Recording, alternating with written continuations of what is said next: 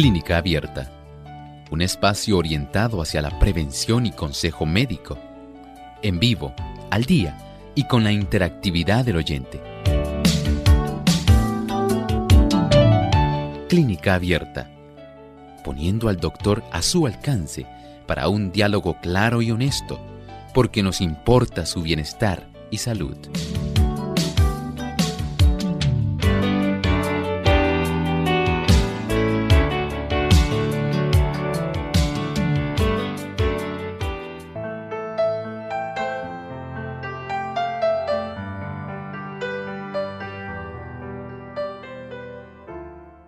También reciben el nombre de azúcares dobles y tienen funciones importantes en nuestra dieta como fuentes principales de energía. Hoy en Clínica Abierta vamos a estar hablando acerca de los disacáridos.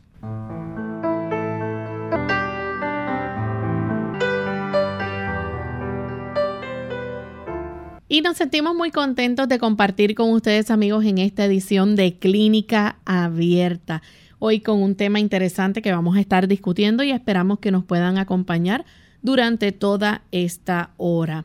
En compañía del doctor Elmo Rodríguez, como todos los días, estamos aquí para llevarles un interesante tema de salud. ¿Cómo se siente en el día de hoy, doctor? Muy bien, gracias a Dios, Lorraine. Espero que Lorraine también se encuentre bien. Y afortunadamente eh, deseamos también para todos nuestros amigos que ellos que están en la entonces con clínica abierta, todos se pueden encontrar en la mejor condición de salud posible. Así mismo. Y queremos aprovechar para enviar saludos a nuestros amigos en Ecuador que nos sintonizan a través de Tulcán 98.1, en Guayaquil a través del 97.3, en Quito a través del 92.1 y Radio Nuevo Tiempo. Así que nos sentimos muy contentos de saber que nuestros amigos no sintonizan en este otro lado del mundo. Así que vamos en esta hora a compartir el pensamiento saludable para hoy.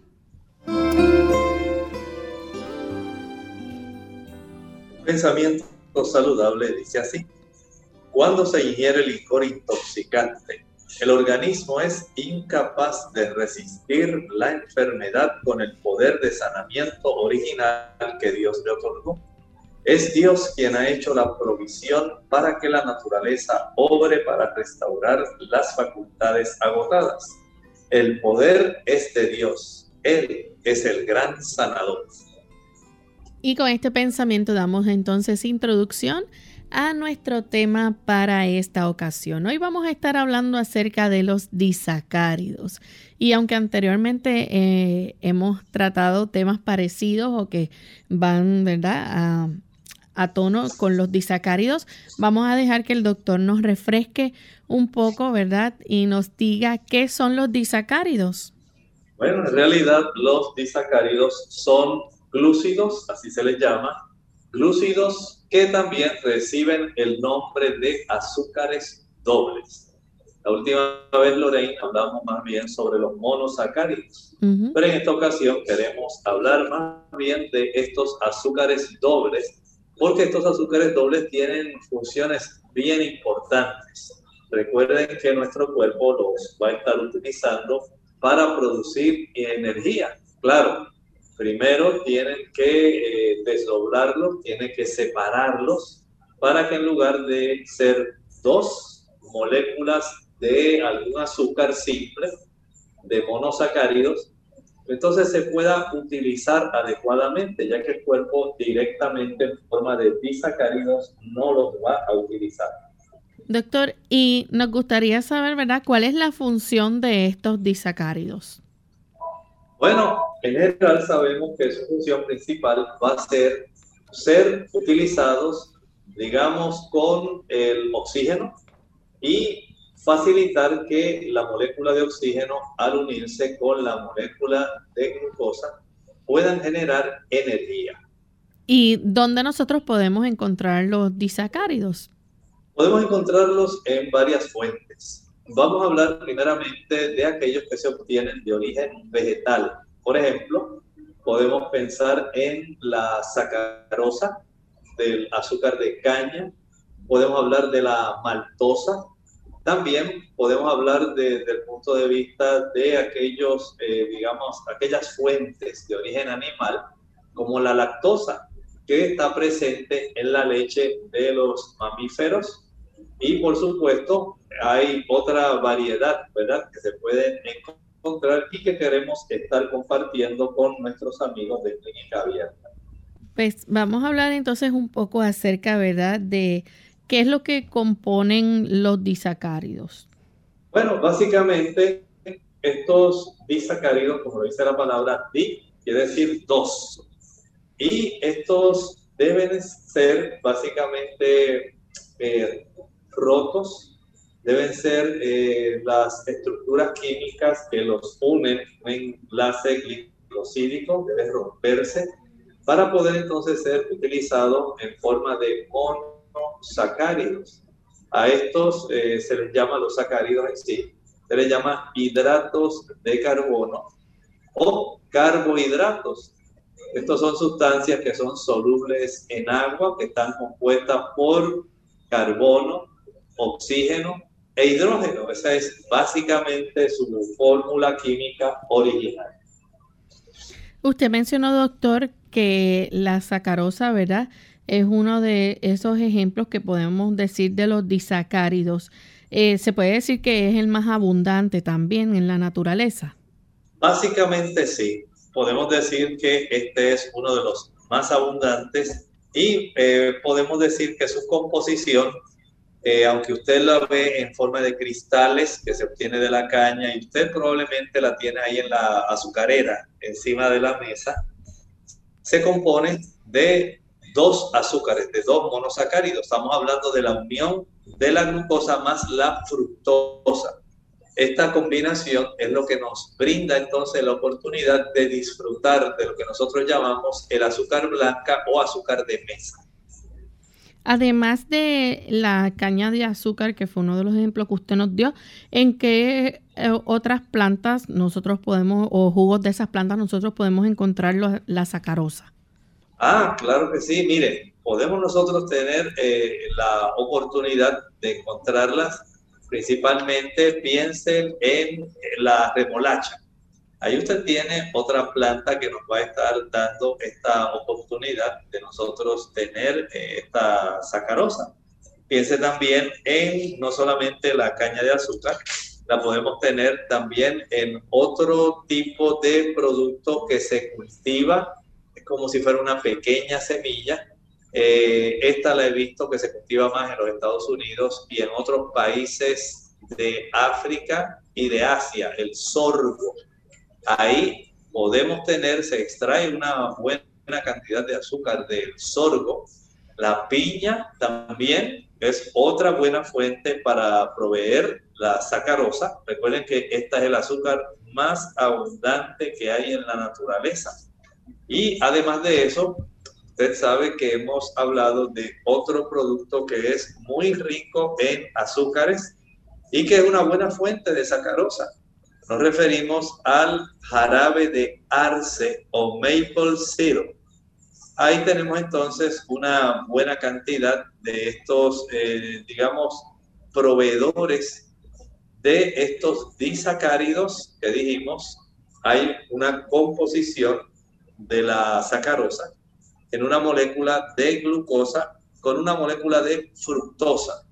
Y esto le hace fácilmente, digamos, eh, fácil de obtener y fácil prácticamente para que el cuerpo pueda generar, derivar energía una vez comience el proceso de utilización de catabolismo de la sacarosa.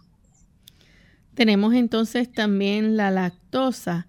Esta lactosa o eh, se puede decir, o el azúcar de la leche, ¿no?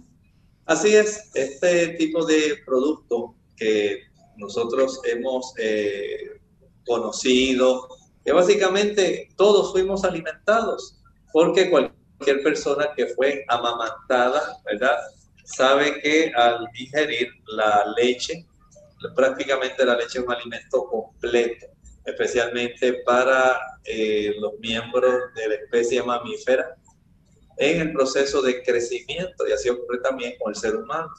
hay una etapa durante la cual la leche constituye nuestro alimento principal y es esta, este tipo de azúcar que nos brinda a nosotros el beneficio de obtener una buena cantidad de energía, además del calcio, además de aquellas sustancias que nos protegen, eh, digamos, dándonos la oportunidad de ser protegidos, eh, como ocurre con los diferentes tipos de globulinas ¿verdad? que el Señor nos ha dado. Aquí estamos eh, refiriéndonos entonces a una molécula de glucosa con una de galactosa. Esa es la composición de los azúcares, dos monosacáridos que ayudan para la composición de la lactosa. Glucosa más galactosa. Cuando hablamos del azúcar de mesa, hablamos de glucosa más fructosa. Pero si combinamos la glucosa con la galactosa, entonces ahí básicamente tenemos el azúcar principal de la leche. Y ahí entonces los infantes van a tener el beneficio de poder eh, nutrirse y derivar energía. Porque el cuerpo lo que hace es desdoblar, descomponer, utilizar. Una vez se absorben estos azúcares, poder entonces utilizarlo en su forma de monosacáridos para ser procesados y generar de los mismos sustancias y nutrimentos, eh, básicamente que van a ser bien eh, necesarios, más la producción de energía. Vamos en este momento a hacer nuestra primera pausa. Al regreso vamos a seguir con este interesante tema, así que no se vayan, que regresamos en breve. La china es una de las frutas con mayor poder curativo. Es rica en sales minerales, en vitaminas especialmente la C, y ayuda a resistir la fatiga y las infecciones. Además favorece la fijación del calcio, promueve una buena digestión, fortalece los capilares y el sistema inmunitario, reduce el nivel de colesterol en la sangre y ayuda a dormir mejor gracias a su aporte de vitamina B. También resalta su función depurativa, ya que su fibra regula el funcionamiento del intestino y su potasio normaliza la presión arterial. Sin duda, ya sea en jugo o como fruta, no debe faltar en tu nevera.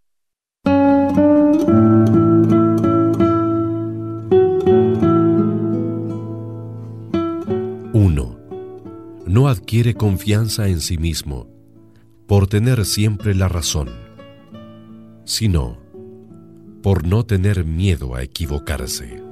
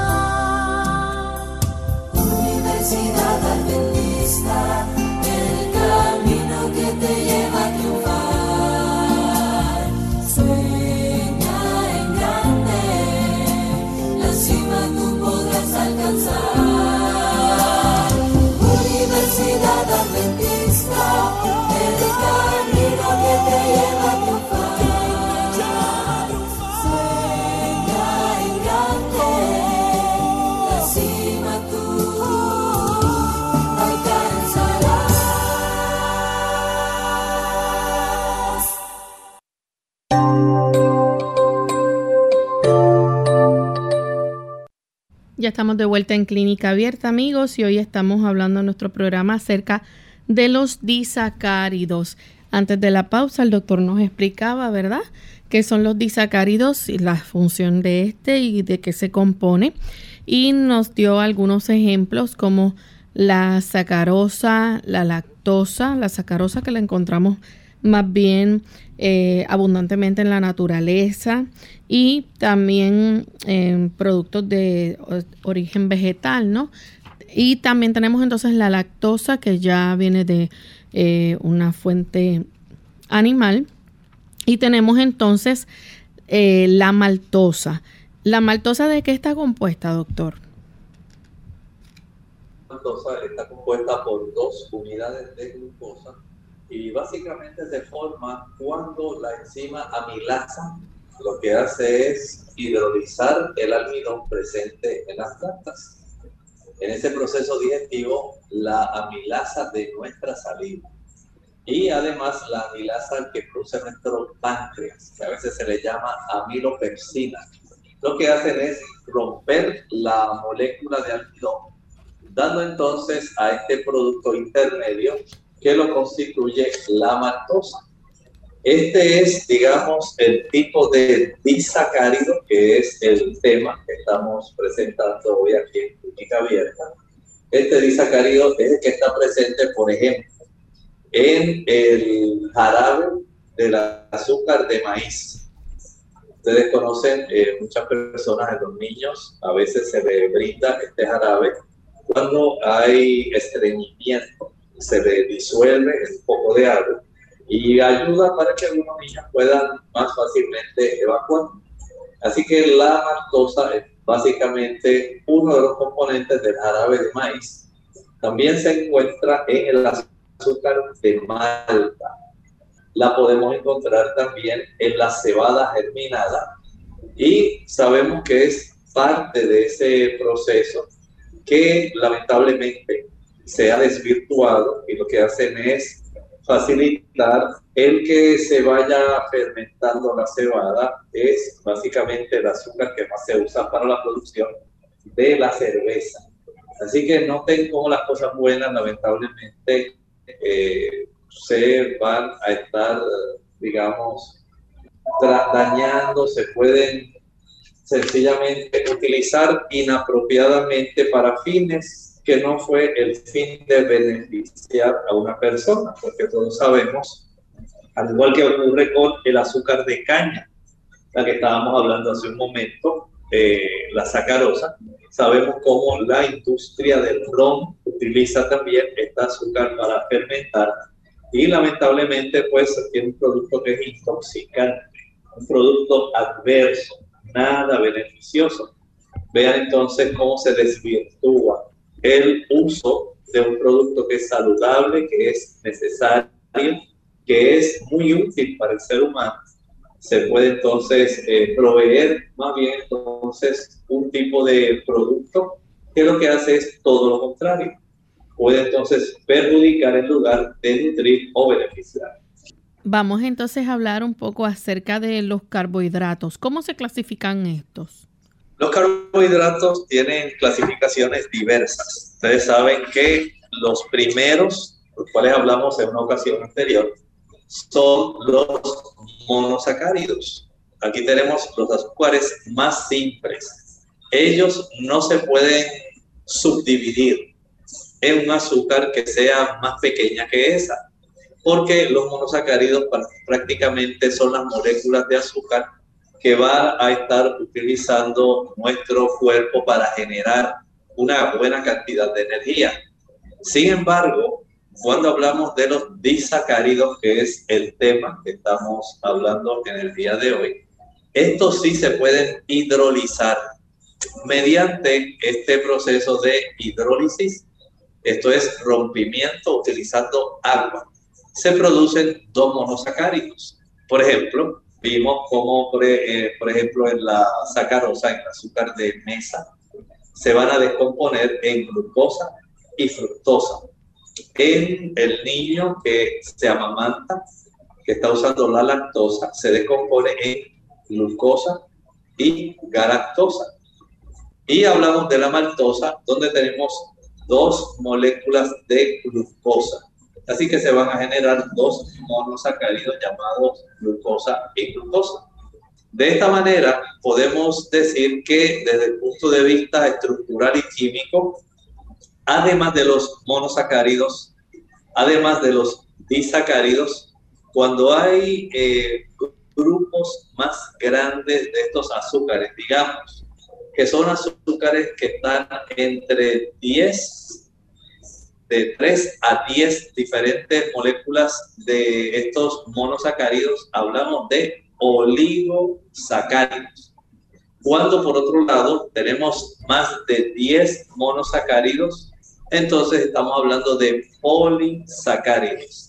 Noten que para fines químicos estamos aquí trabajando con una cantidad de átomos, como estábamos hablando de carbono, hidrógeno y oxígeno. Y básicamente cuando esta composición de azúcares va a contribuir y se clasifica de acuerdo a sus componentes, esa composición de acuerdo al número de azúcares simples que tiene. Si es uno, monosacáridos. Si son dos, disacáridos. De tres a básicamente diez, estamos hablando de oligo y más de diez, entonces ya estamos hablando de polisacáridos. Doctor, entonces el almidón, la celulosa y el glucógeno son polisacáridos. Exactamente, lo único que podemos decir que ya tienen otro tipo de forma, porque muchos de ellos ya eh, son ramificados. Ellos se almacenan de una forma diferente a cuando, aunque sean las mismas moléculas de monosacáridos, se ramifican y ya esto hace que se comporten de una manera diferente para fines de poder, digamos, eh, almacenarlos.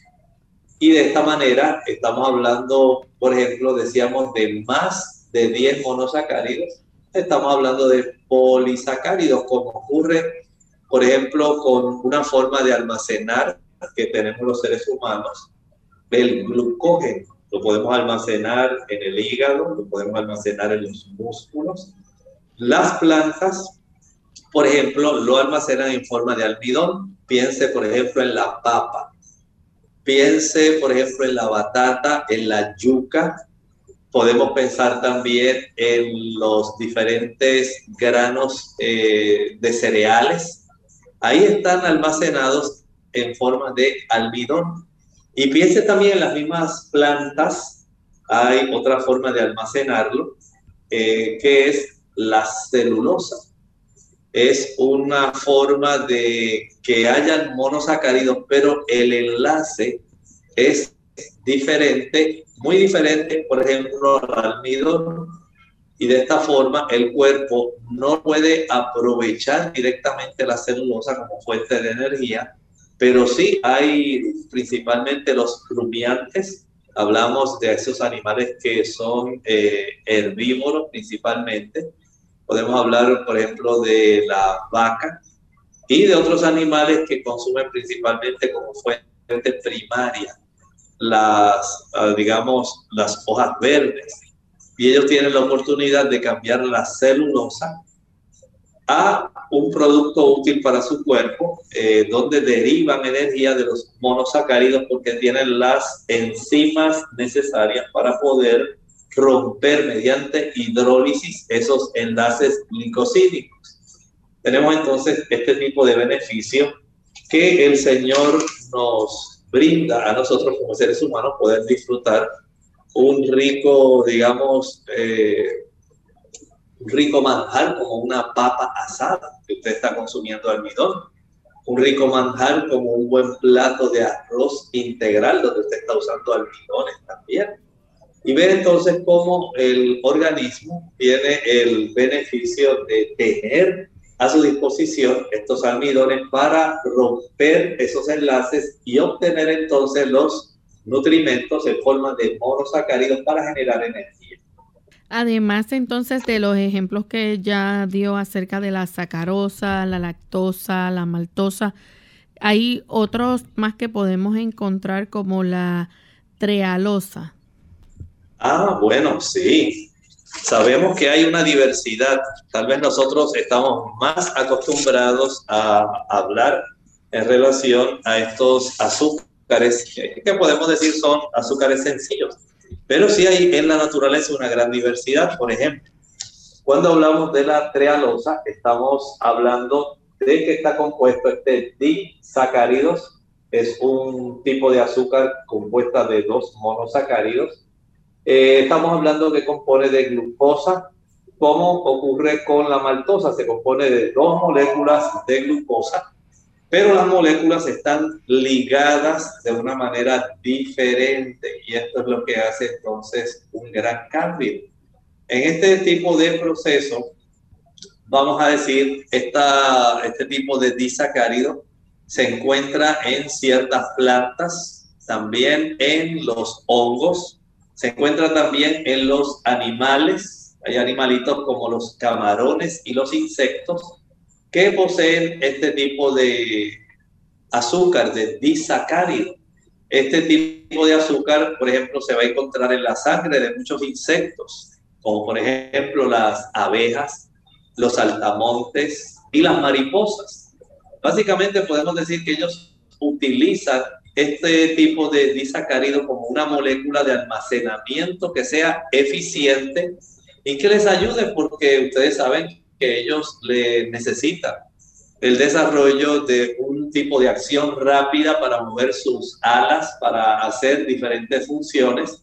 Y esto les proporciona energía rápida para cuando eh, están volando y se puedan descomponer. Así que en ese aspecto las abejas, los altamontes y las mariposas utilizan la trealosa como básicamente el disacárido preferido para ellas poder entonces formar los eh, monosacáridos necesarios que van a ayudarles para ellas poder tener la glucosa necesaria disponible para efectuar su vuelo.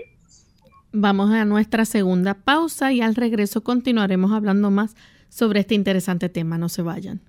Blueberries. Hola, les habla Gaby Zabalúa Godard con la edición de hoy de Segunda Juventud en la Radio, auspiciada por AARP. En español se llaman arándanos, una palabra que no conocía hasta hace unos pocos días. En inglés se llaman blueberries y en spanglish blueberries. En cualquier idioma son una delicia en este verano. ¡Qué dulzura! Pero el sabor y la textura no son sus únicas cualidades. Algunos de nosotros tememos perder nuestra memoria al envejecer y los científicos sostienen que los arándanos son la mejor comida para disminuir la demencia. Investigadores que estudian las propiedades de los arándanos han descubierto que pueden contrarrestarse en alguna medida la pérdida de memoria y de movimiento que sobrevienen con el envejecimiento. Pero antes de correr a llenar tu boca, recuerda que todos los estudios hasta la fecha se han efectuado exclusivamente con ratas. Las ratas que comen blueberries han desarrollado más inteligencia y tienen más coordinación que las ratas que comen otros alimentos. Los científicos piensan que los pigmentos que le dan color a la fruta aumentan la fusión de las células del cerebro un científico del Instituto Nacional sobre el Envejecimiento manifiesta que comer muchos arándanos tiene sus beneficios, pero aclara que, por el momento, solo es una conjetura. ¿Y tú? ¿Planeas agregar arándanos a tu cereal, mantecado y hasta tu arroz con habichuelas?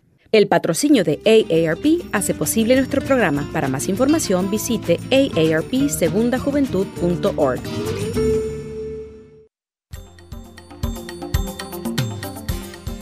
El calcio es uno de los minerales más importantes que nuestro cuerpo necesita para mantener una salud óptima, ya que es el responsable de infinidad de procesos indispensables para su buen estado. Unidos con un propósito, tu bienestar y salud. Es el momento de hacer tu pregunta llamando al 787 303 0101 para Puerto Rico, Estados Unidos 1866-920-9765 y llamadas internacionales al 787-763-7100 o al 787-282-5990. Clínica Abierta, trabajando para ti.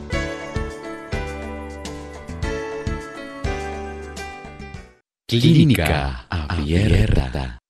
Ya estamos de vuelta en Clínica Abierta, amigos, y continuamos hablando acerca de los disacáridos. Antes de la pausa, el doctor nos habló acerca de la trealosa como ejemplo, pero también están los chitobiosa. ¿Cuáles son estos, doctor? Mire, esta consiste de dos moléculas que están enlazadas de glucosamina. ¿Usted ha escuchado esto? Sí. Estructuralmente, este tipo de eh, disacárido es muy similar a la celobiosa, excepto que tiene un grupo que se llama N-acetilamino, donde la celobiosa tiene un grupo hidroxilo. Y ustedes dirán, bueno, doctor, y eso es algo importante, pues escuche bien. Se encuentra en algunas bacterias, y se utiliza en la investigación bioquímica con el fin de estudiar la actividad enzimática.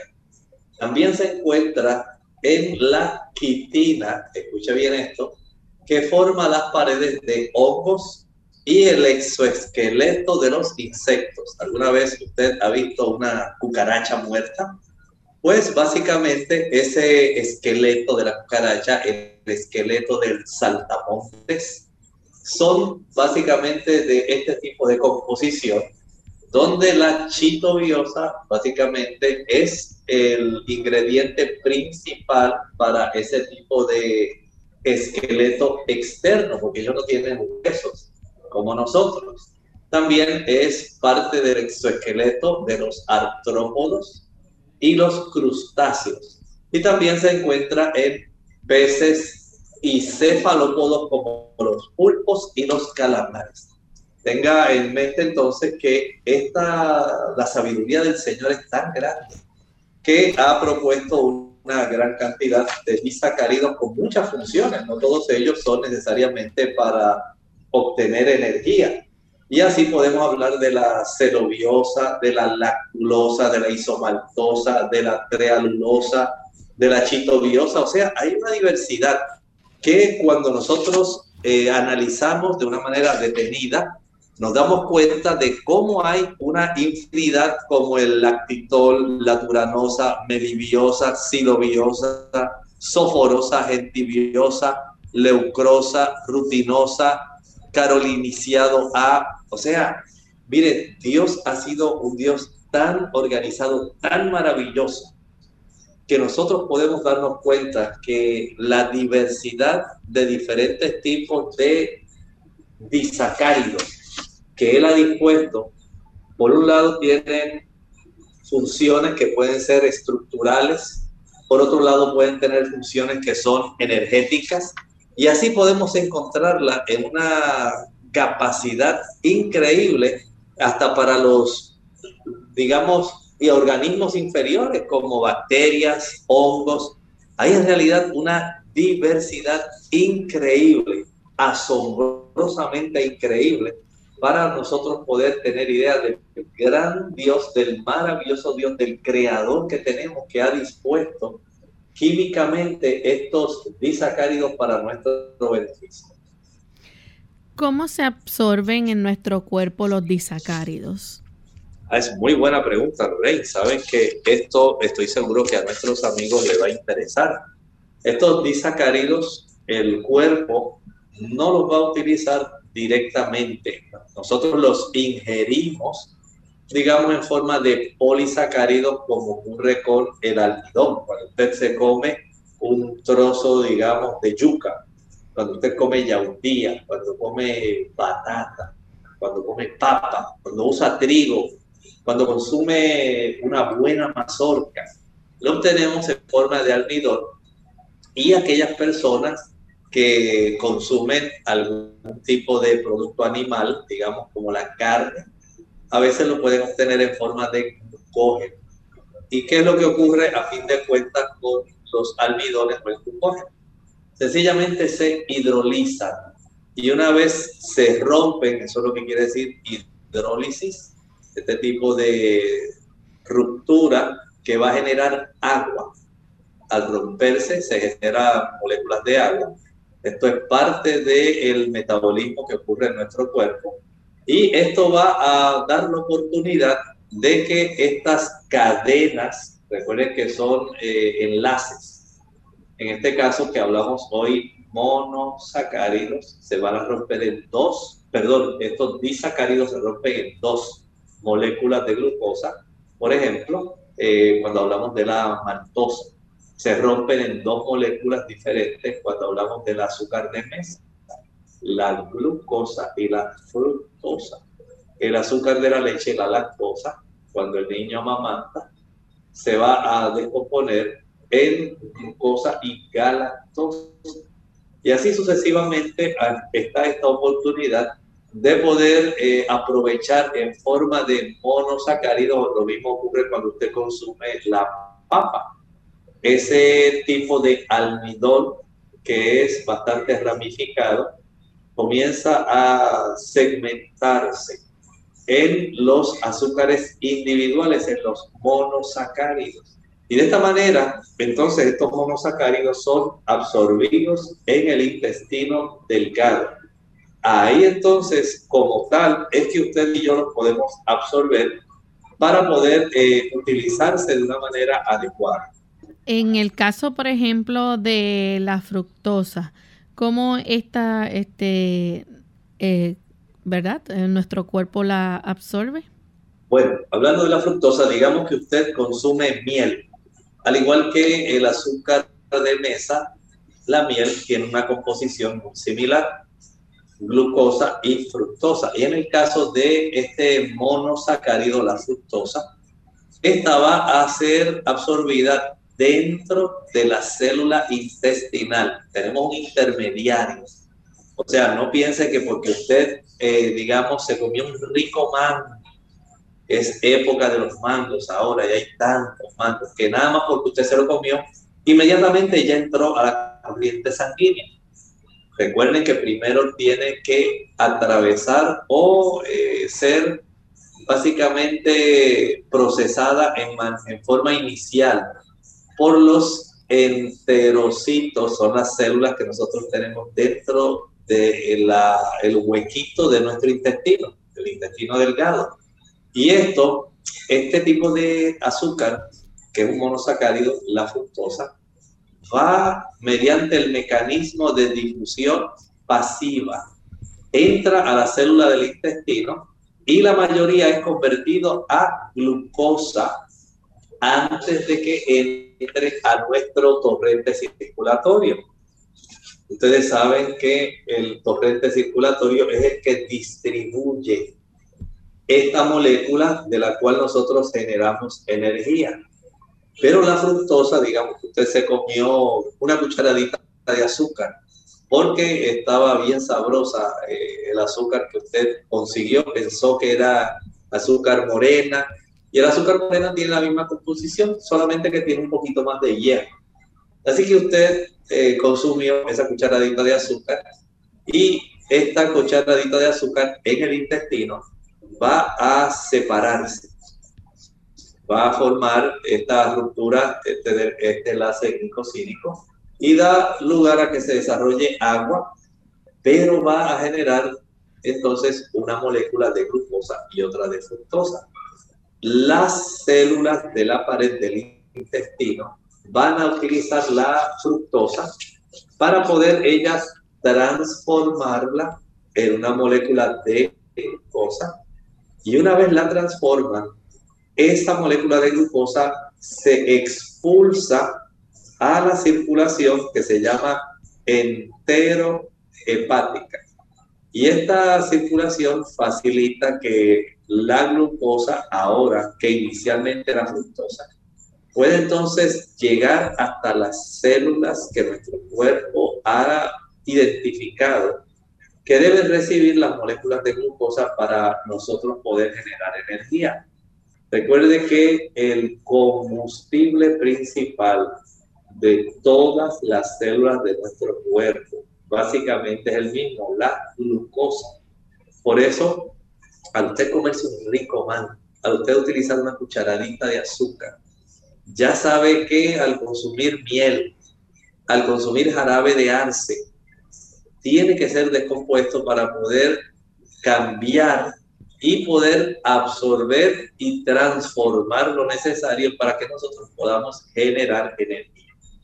Ya entonces, doctor, cuando hablamos, ¿verdad?, de la lactosa, maltasa y sacarosa, pues eh, esto el cuerpo entonces lo absorbe de una forma diferente. Bueno, hay que ser en esto muy, eh, vamos a decir, inteligentes. Escuchen por qué.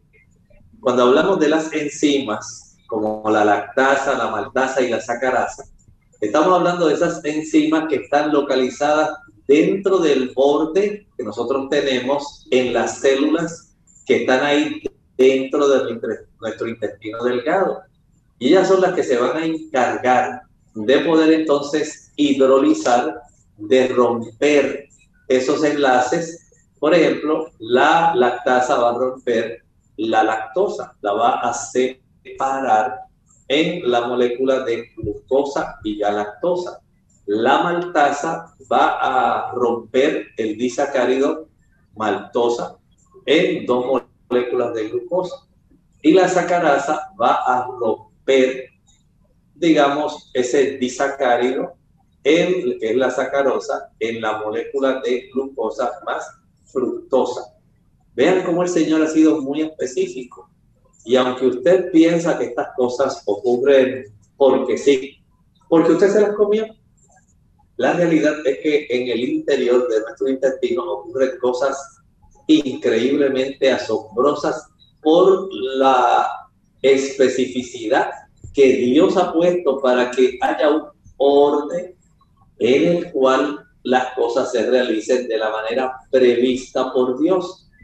Esto no es un producto sencillamente de la evolución.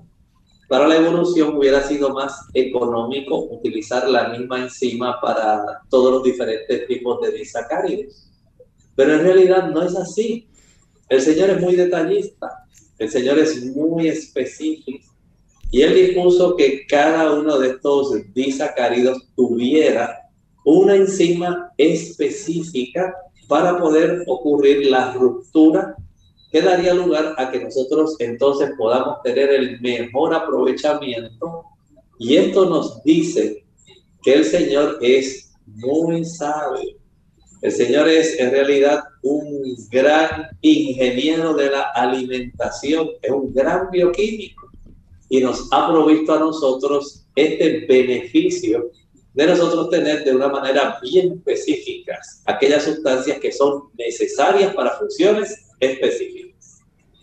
Doctor, entonces, cuando, por ejemplo, ¿verdad? Eh, hay ausencia de lactosa, eh, ¿qué pasa en el intestino?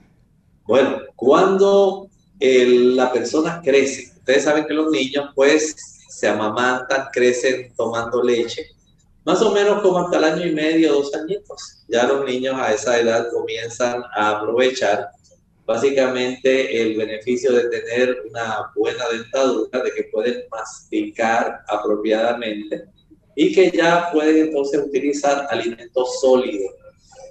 De ahí entonces que el niño pues ya es destetado y no va a requerir más el uso de la lactosa. Esto se evidencia porque en estas células del intestino delgado va a desaparecer la oportunidad de tener esa enzima que nosotros conocemos como lactasa. ¿Saben ustedes que mundialmente en el análisis que se hace, digamos, del intestino de los habitantes, por ejemplo, de África y de los habitantes de Asia, ¿Saben ustedes que estas personas ya cuando son adultos no pueden básicamente estar ingiriendo como hacemos nosotros acá en eh, América el uso de la leche y sus derivados. Ellos no lo hacen. El 95% de los países de África y Asia, sus habitantes no tienen esta enzima, la lactasa. No es porque ellos eh, han sufrido un daño, porque algo les ocurrió y sencillamente eh, ya no tienen un buen funcionamiento, no. Es que básicamente Dios, nuestro creador, entendió que esa enzima debía tener una función mientras el niño se amamantaba. Una vez el niño ya deja de amamantarse, esa enzima no es necesaria y ustedes notan que muchas personas dicen, ay, pues yo soy intolerante a la lactosa. Es porque en realidad no se pretende que nosotros como seres humanos ya crecidos estemos alimentándonos de la leche, ¿verdad? Y sus derivados. Ya en realidad es básicamente la leche como alimento no va a constituir la fuente primaria de energía para el ser humano adulto. Una vez ya comenzamos el proceso de crecimiento, los alimentos que obtenemos eh, sólidos son los alimentos que van a estar proveyendo lo que nosotros necesitamos. Y de ahí que en estos países de África donde no es eh, imperativo cómo se nos ha enseñado a nosotros acá en América a tener que consumir eh, la leche diariamente, a que se nos vea el bigotito de leche para decir que usted eh, utilizó la leche todos los días y de que haya esta industria láctea, ¿verdad? Que esté dando tanto, tanta promoción. En realidad, desde el punto de vista estrictamente poblacional mundial, no hay una necesidad de que eh, la leche constituya un alimento para el ser humano. Una vez ya usted tiene la capacidad de obtener los eh, de los diferentes eh, alimentos que usted puede consumir sólidos, entonces ya el Señor pretende que usted obtenga como fuente de energía y como fuente de los diferentes nutrimentos los alimentos, las frutas, vegetales, las ensaladas, los tubérculos, las legumbres, eh, en realidad los cereales, todo ese tipo de productos van a constituir nuestra primera provisión para nosotros tener lo que necesitamos en la generación de energía. Doctor, ¿y qué diferencia hace en cuanto al mecanismo entonces de absorber el sodio? ¿Hay alguna diferencia? Ah, bueno, lo que pasa es que nuestros, eh, digamos, esas células que tenemos en el interior de nuestro intestino van a tener el beneficio de eh, facilitarse la absorción de la glucosa y la galactosa mediante un mecanismo común donde se necesita el sodio, así como lo escuchan. Noten la importancia de este mineral. Para nosotros poder absorber la glucosa y la galactosa, eh, estamos hablando de estos eh, monosacáridos que son muy importantes para nosotros. Primero, existe un transporte activo de sodio que saca sodio de la célula del intestino por la membrana vasolateral hacia la sangre. Esto lo que hace es bajar la concentración de sodio dentro de la célula del intestino, lo que genera una diferencia en el sodio entre el huequito del intestino y el interior de esta célula del intestino que nosotros conocemos como el enterocito. Al ocurrir esta diferencia respecto a la concentración de sodio, entonces se obtiene la capacidad para que podamos impulsar al sodio junto con la glucosa o la galactosa hacia adentro de la célula, hacia el enterocito. En estas paredes del intestino delgado, entonces hay un ayudante, le podemos decir un cotransportador de sodio glucosa o sodio galactosa, que va a depender de las concentraciones del sodio para que se pueda entonces ingresar la glucosa, la galactosa. Por supuesto, a mayor concentración de sodio en el huequito del intestino, mayor es el ingreso de la glucosa o la galactosa. Si no hay sodio o su concentración en el huequito del intestino es muy baja, no se va a absorber adecuadamente ni la glucosa ni la galactosa. Noten que esto es muy importante si usted piensa desde el punto de vista de la absorción del sodio, por ejemplo, que lo podemos encontrar, digamos, en la sal de mesa, que lo podemos encontrar en los vegetales, que podemos encontrar sodio en las frutas en menor cantidad, pero hay una buena cantidad. Y esto va a ayudar para que estos azúcares, que son monosacáridos, la glucosa y la galactosa, entonces puedan ser absorbidos al interior y nosotros los podamos aprovechar. Esto nos dice la interdependencia que hay no solamente por parte de las enzimas que están dentro de nuestro intestino, sino también nos habla de cómo el cuerpo lejos de usted pensar que las cosas ocurren solas, este tipo de interacción entre las vitaminas, minerales, azúcares y las células que tenemos dentro de nuestro intestino, todas se funcionan de una manera asombrosa. Si usted pensaba que porque usted ingirió un producto había como unos huequitos por los cuales inmediatamente se absorbía, las cosas no son así. a veces tenemos que hablar un poco de estas cosas que son complejas, para que podamos darnos cuenta la sabiduría y la grandeza del poder de Dios. Sí, estoy consciente de que tal vez muchos de ustedes no han podido comprender todo lo que hemos expuesto, pero sí quiero hacer énfasis en que ustedes se den cuenta de que las cosas a veces no son tan sencillas como que me tomé un vaso con agua de azúcar y eso se me fue enseguida hacia la sangre. Ah, y eso es bueno, decimos, para subir el azúcar. Sí, colabora, pero tuvieron que atravesar todos estos mecanismos. Doctor, ya antes de finalizar, pregunto qué relación tiene, por ejemplo, eh, y cuando las personas, ¿verdad? Aquí llaman a clínica abierta y preguntan sobre el E. coli o la bacteria de Helicobacter eh, pylori, ¿no? Este, ¿Esto puede tener alguna relación con este tipo de disacáridos? Bueno, eh, cuando hablamos de la E. coli, que es una de las bacterias que más abunda dentro de nuestro intestino, esta lo que hace es que va a obtener su energía de la glucosa y en ausencia de este carbohidrato en el área donde ella se está desarrollando y reproduciendo, ella lo que hace es que utiliza la lactosa. Y para esto, pues ella va a producir una proteína que es la proteína responsable de que de una manera activa la lactosa puede entonces ingresar sin ser previamente hidrolizada. Esto lo que nos enseña es cuán complejo es digamos, nuestro cuerpo. Noten cómo este tipo de bacteria, que es parte de esa microbiota intestinal que usted y yo tenemos, tienen estos organismos que son organismos unicelulares, diversas formas de ellos poder eh, funcionar para poder obtener la energía que ellos necesitan. O sea, cuando hablamos de disacáridos, no podemos solamente limitarnos a nosotros como seres humanos.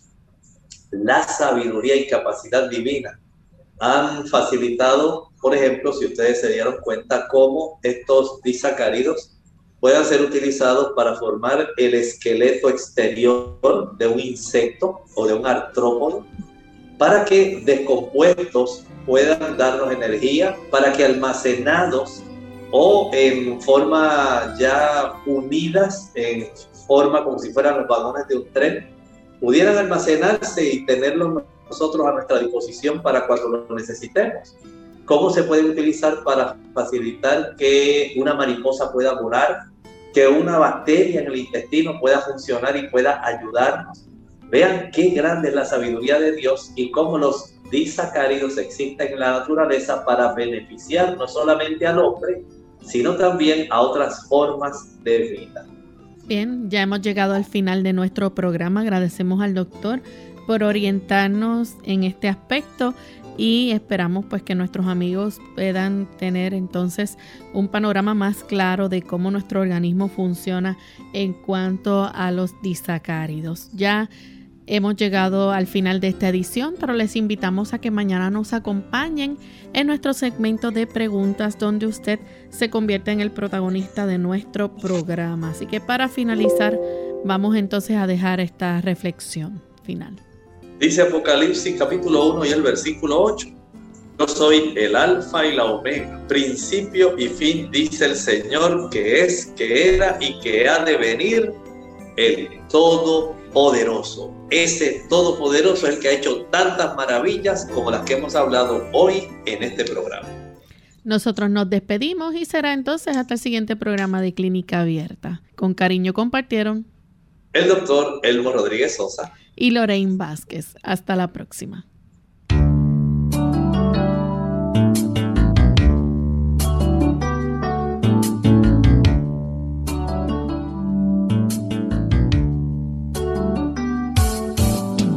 Clínica Abierta. No es nuestra intención sustituir el diagnóstico médico. Antes de poner en práctica cualquier consejo brindado en este programa, usted debe consultar con su médico. Hasta la próxima.